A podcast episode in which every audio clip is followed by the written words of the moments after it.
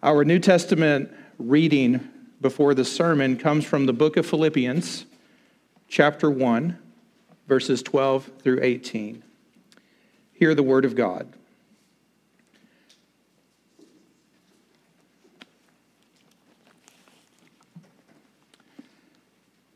I want you to know, brothers, that what has happened to me has really served to advance the gospel so that it has become known throughout the whole imperial guard and to all the rest that my imprisonment is for Christ.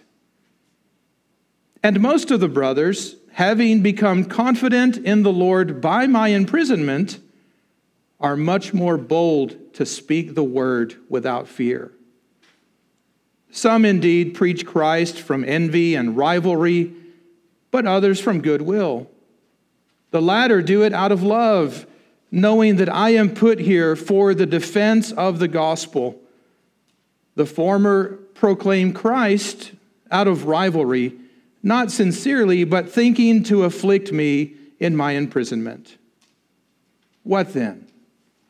Only that in every way, whether in pretense or in truth, Christ is proclaimed, and in that I rejoice. Yes, and I will rejoice. And that is the word of God. Let me start by saying that this text gave me fits for various reasons. On the one hand, because my own ministry, while difficult as ministry can be in its own way, is actually rather comfy and cozy compared to the ministry of Paul. On the other hand, it gave me fits because this minister, while happy to see other ministers and other ministries do so well, often feels envious and jealous of ministers that appear to be more successful and more fruitful when I know full well that we're doing the same things. We're preaching the same things. And so this text gave me fits for various reasons. But in God's providence, I was forced to take a hard look into the mirror of God's word, and I confess to you that I saw some ugly things that I need to repent of. I need to repent of these things. That is, if I want to rejoice in the Lord for the preaching of the gospel. And so I was reminded that in church life and in gospel ministry, According to the Apostle Paul, there is only one thing that matters. And so, whether you are a pastor or an elder, whether you're a deacon or a layperson, I want you to see that while there are many important things in life, many important things in your congregational life, there is only one thing that matters. And with the help of God's Spirit, we will learn what that one thing is by the end of this sermon. Let us pray. Oh God, I do pray for your blessings upon the preaching and hearing of your word this morning. I pray that your Spirit will open our hearts and open our eyes to see the glorious truths of the gospel of Jesus Christ. And I pray that we'll be reoriented, that we will be put back on the proper course, that we may rejoice at the glorious and majestic work of your Spirit and gospel, not only in this place, but in other corners of the world as well. All this we ask and pray in the name of Jesus our Lord. Amen. I want us to focus on two things in this text. The first, very simple, the first is the message, and then the second are the motives that Paul points to. Message and motives. As we make our way through this text, I'll try to highlight those two things for you. Brothers and sisters, Paul wants you to know that what has happened to him has really served to advance the gospel. As you saw last week, this refers to his imprisonment, his getting arrested and thrown in jail and moved from one place to another so that he is now under house arrest. He wants you to know that this did not deter the gospel at all. In fact, it served a purpose to progress the gospel, to help the gospel advance. Now, all of this seems counterintuitive to us. I'm no church planter, but I know enough church planters and I've read enough material about church planting and I've paid attention to church plant models enough to know that there is not a single church plant guru in the 21st century who would ever say to a church planter, Here's how you're going to plant this church move to a city, go to jail, and begin a prison ministry, and that's how you will plant the church. It's important for us to keep in mind that this was not the first time something like this happened in Paul's ministry. In fact, he is writing this letter to a church that was established in this very way. The church at Philippi was a church plant effort that started as a prison ministry. Remember back in the book of Acts, chapter 16, the Apostle Paul had seen a vision of a man from Macedonia. And in the vision, the man from Macedonia said, Come and help us. Paul concluded that the Spirit of Christ was moving him to Macedonia, so he went. Not long after he arrived in Philippi, which is in Macedonia, he met some women beside a river who were praying, and they got into a conversation about Jesus and the gospel, and the Lord opened the heart of one of those women who was a businesswoman. And she believed the gospel and she was baptized along with her whole family. Not long after that, the Apostle Paul continued his public ministry. And because of some conflict and controversy in the public square, he was arrested and beaten and imprisoned along with his co worker Silas. And in the story, Luke tells us that instead of cursing the darkness of the jail, these men praised the light of Jesus Christ. They spent the night singing and praying, and the prisoners around them were listening. And not the prisoners only, but also the jailers, the soldiers who were guarding the prison. They were listening to the prayers and the songs of these ministers. And we know this is the case because at one point in the middle of the night, one of those soldiers a man who was wrecked with despair, a man who was crying out in desperation, said, What must I do to be saved? And so it was after many twists and turns, and so it was after the work of providence was played out in Paul's life that Paul was able to do in Philippi, in Macedonia, the very thing he intended to do in the first place and that was help a man from Macedonia. That night, Paul proclaimed the good news of Jesus Christ to this man, the man from Macedonia. Now, think about what happened in that story. A man who is wrecked with despair and crying out in desperation, who is at the point of taking his own life. What do you say to a man like that? What do you say to a man in that hour of the night? Paul said to him, The one thing that matters believe in the Lord Jesus Christ, and you shall be saved, you and your household. And so at once the man was baptized along with his family. And although it was the middle of the night and darkness seemed to prevail, the light of the glory of God and the face of Jesus Christ shone in that man's heart. What do we learn in a story like that? We learn that the Word of God is not chained. We learn that light shines in darkness, but the darkness cannot overcome the light. Now, the point of all of that story is this the church at Philippi heard about Paul's situation in Rome.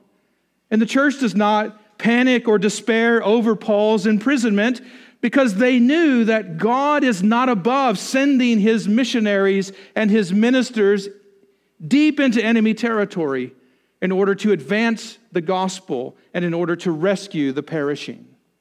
The Lord knows those who are His, and He will go to great lengths. Nothing is a limitation to the Lord. He will go to great lengths to make sure that His people hear the gospel of Christ and come to faith in Him, even if it means sending an apostle deep into a prison. God moves in mysterious way his wonders to perform. So the gospel is making progress on God's terms and in God's time and not ours. To tie all of this together, I want you to see that just as God used Paul's prison ministry at Philippi to reach a businesswoman and a soldier and their respective households with the gospel, so Paul is being used by God in his prison ministry at Rome to reach the imperial guards and even reach Caesar's household with the gospel. I don't want to steal your pastor's thunder, but that appears at the very end of Philippians as a surprise to everyone. I want you to think about this for just a moment. Here, Paul is a captive in a Roman prison, and yet he has a captive audience. And rather than spending his life and time complaining and grumbling and arguing about his situation, he recognizes that God has given him a captive audience. And so he begins to share the gospel of Jesus Christ with the soldiers of the imperial guard. And he begins to share the gospel with servants who were members of Nero's household. And so here you are, watching Paul in the jaws of the dragon, preaching the gospel of Christ, and those around him are hearing and believing and confessing the story of Jesus Christ. They believed that Jesus Christ was crucified on the cross for their sins and buried for three days and raised from the dead for their life. And they confess with their mouths that Jesus is Lord and Savior. In other words, like you, they have come to realize that there is one thing that matters. One thing that matters. So, what happens on a small scale at Philippi is now happening on a large scale at Rome. And I want you to know that this is not unique to the first century or to Paul's ministry. Throughout the course of Christian history, this kind of thing has happened at many times and in many ways and in various places.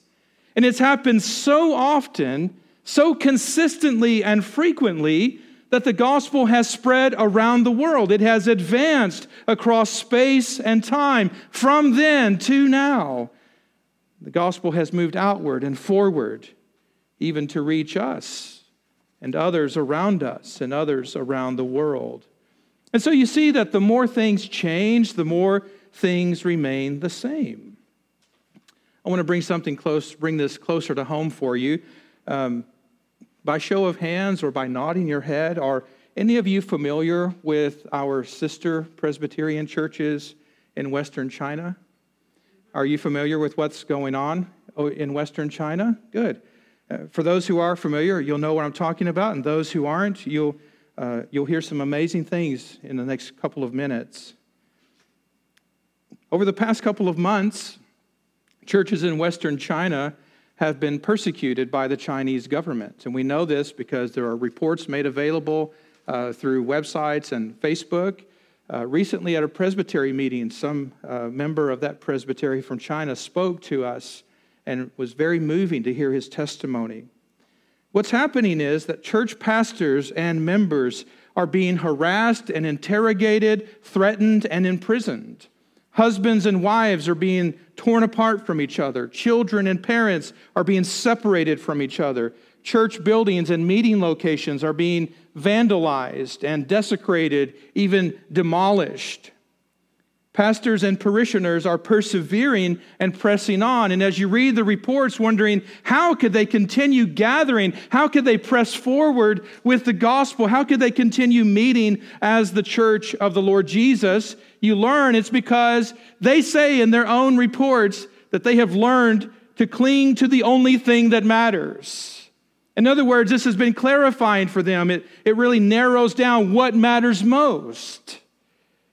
One report tells how members of uh, these communities prepare for worship, and this is from a report by one of the parishioners who says, I'm going to pack socks and underwear, put on warm shoes, put on my down coat, delete everything from my phone, turn it off, and then go to the Lord's Day worship. I will bring a printed Bible and take notes by hand. These are the worst of times, Lord, and they are the best of times. The only question left is should I prepare dress clothes or jail clothes? Another report tells what God is doing behind prison walls, and this is from a church member who spent 10 days in a detention center. And I'll summarize what he says, but he says, I just returned home with my wife who came to the police station to support me.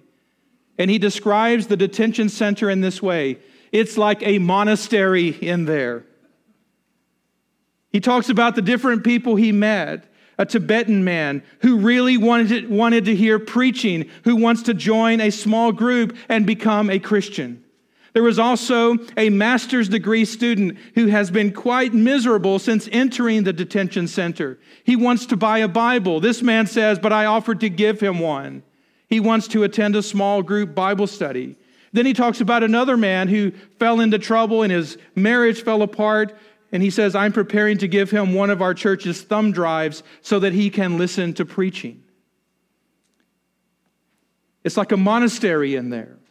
God is working, God is moving in mysterious ways. And then finally, last example I will give from this group was from a recent interview with China Partnership, where a church leader says, We grow exponentially every time we are rated. Recently, I had conversations with a couple of pastors who were lamenting the condition of the church in the Bible Belt. Men who have been in ministry a long time, lamenting the fact that it seems that in the Bible Belt, where the church should be the strongest in the United States, many professing Christians have become fragile and frail, not able to withstand even the slightest pressure or criticism. And yet, meanwhile, around the world, this is what's happening with our brothers and sisters. We make every effort to make things as comfortable and accommodating as possible. We remove obstacles and barriers. We lower expectations. We provide services that we imagine people need or want. We're far more user friendly than we dare admit. And when I say we, I mean all of us, right? All of us in the Bible Belt. What we experience here stands in stark contrast to what I just told you about our brothers and sisters in China.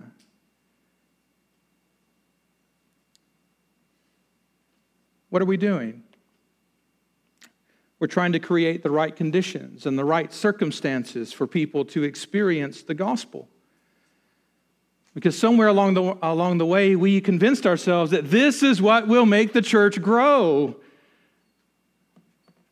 And yet, despite all of our desire and efforts, as well meaning as that is, what do we see happening around us? The tide is turning against us, isn't it? Even here in the belt buckle of the Bible Belt, in DFW. What's happening?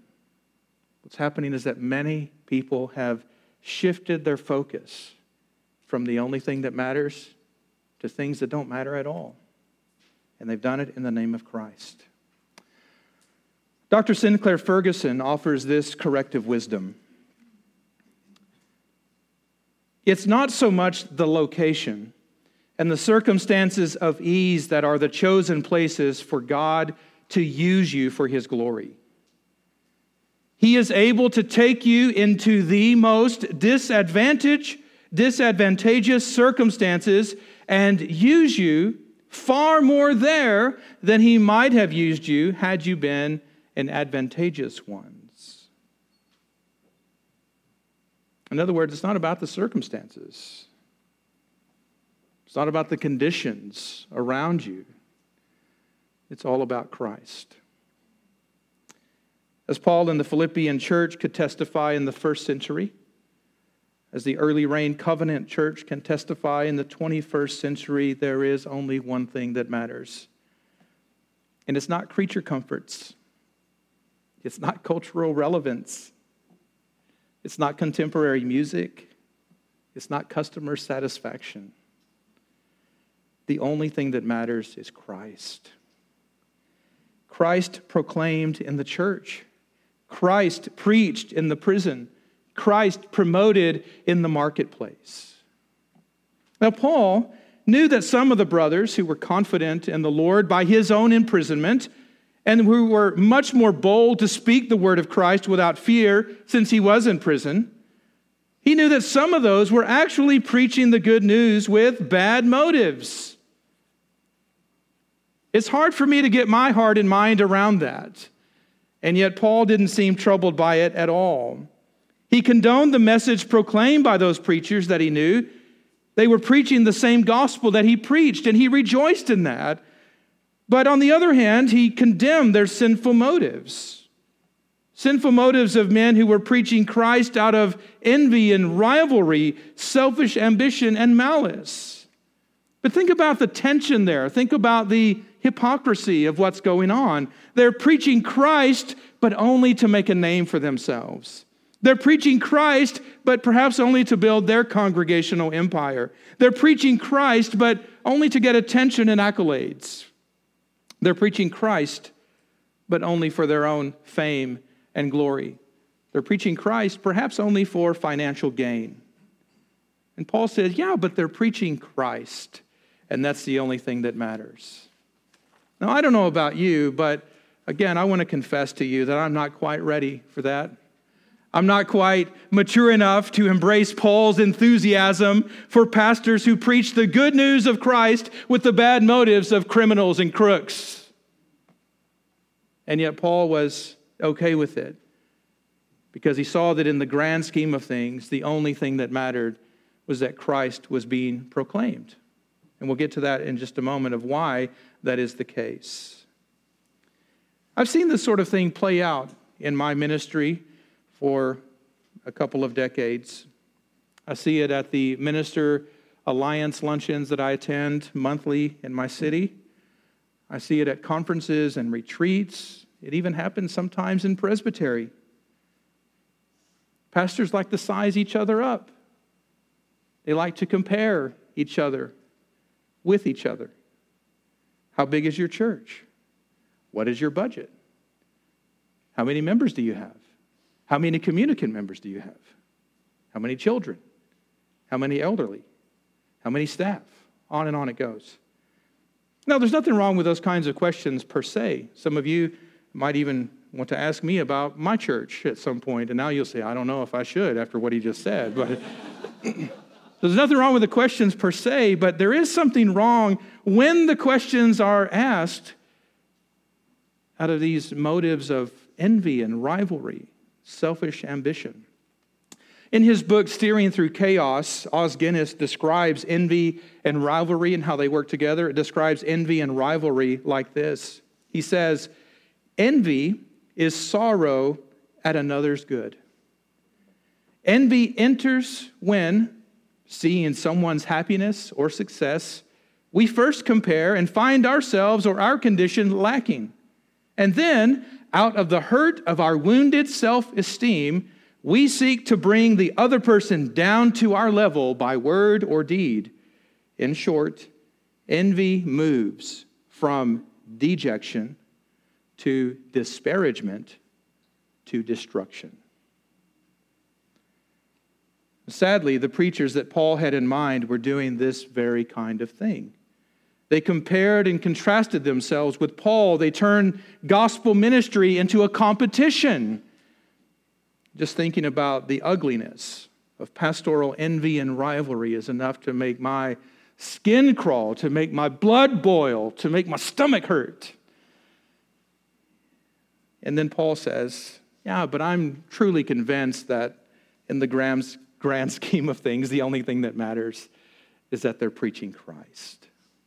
And that's what he says in verse 18. He says, So what? Right? So what?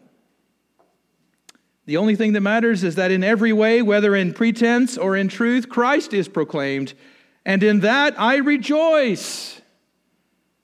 And it almost seems that he knew that some of us would say, Really? Do you rejoice? And he said, Yes, and I will rejoice. I'm rejoicing now, and I will, will rejoice then. Why? Because Christ is being preached. And though it's not ideal, no matter what their motives were, no matter uh, what their motives were in driving them to preach, so long as they were preaching the true gospel of Jesus Christ, Paul was happy. Paul was happy. and he rejoiced in the ministry of those who proclaimed Christ. Now, I want to make a quick note here and say that Paul is not condoning just any and every kind of preaching. Paul was not saying in the first century what I saw several years ago posted in a cafe go to the church of your choice this Sunday. Paul wasn't saying everything's equal and it's all good, just whatever, so long as someone is preaching at you. No, he was concerned about the preaching of the gospel.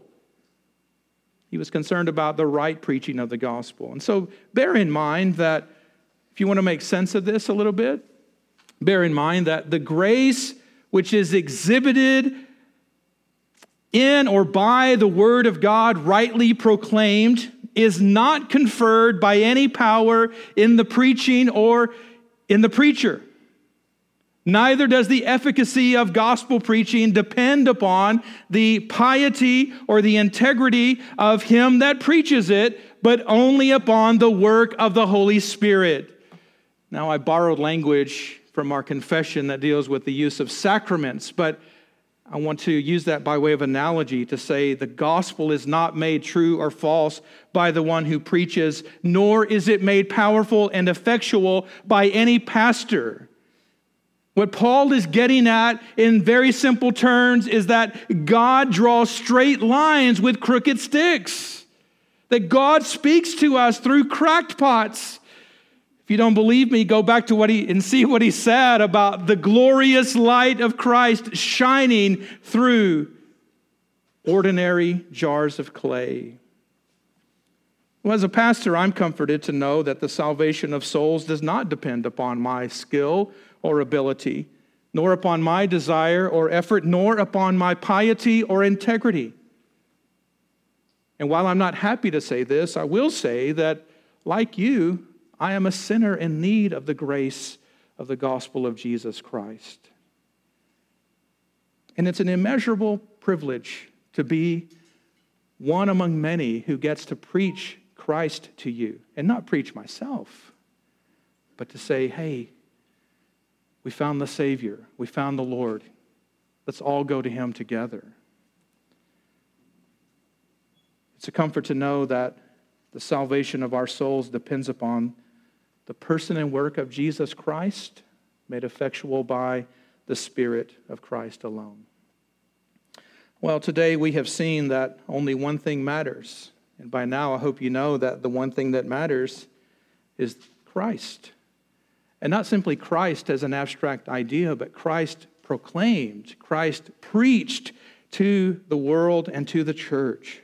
But what does it mean to proclaim Christ? It would be terrible to preach a whole sermon about how one thing matters and then I even tell you what the one thing is, wouldn't it? Well, here's the only thing that matters is Christ preached and proclaimed. What does that mean? What does it mean to proclaim Christ? Well, it means this. It means to preach the person and work of Jesus Christ. Know that Jesus Christ came into the world to save sinners like you and like me. Know that Jesus Christ came into the world to lay down his life for his people. And know that Jesus Christ gave himself at the cross where he was crucified for the sins of the world, and the wrath of God was poured out upon him that he might endure the penalty and punishment of our sins. And know that Christ was buried as a dead man for three days. He rested from his redemptive work. And on the third day, the Spirit of God raised him from the dead for our life. For our life. And 40 days after that, he ascended to the right hand of God where he is seated in session reigning and ruling over the world, over the affairs of men, for the glory of God and for the good of His church. This is the gospel of Jesus Christ. But the gospel of Jesus Christ isn't just that. It is good news and not good advice, but as a part of the good news, how shall we live? How shall we respond? It's not enough to know the facts of the gospel. We are called by God to respond to the message of the gospel in this way. Yes, Christ came into the world to save sinners, But sinners are called by the gospel to repent of their sins, to turn away from themselves and turn towards Jesus Christ. And not just turn to gaze upon his glory, but to trust in the one to whom they have turned, to put their trust in Christ and in Christ alone. And everyone who turns from their sins and trusts in Christ shall be saved. As Paul said to that jailer in Philippi, if you want to know what you must do to be saved, this is it. Believe in the Lord Jesus Christ and you shall be saved. Salvation is not by works, but by grace through faith in the Lord Jesus Christ. And wherever the gospel is preached in that way, and that message is delivered to sinners, men like Paul rejoice. And I too shall rejoice and we shall rejoice together as we gaze upon the glory of the Lord Jesus Christ. This is the only thing that matters. A lot of things are important, but this is the thing that matters most. Let us pray together.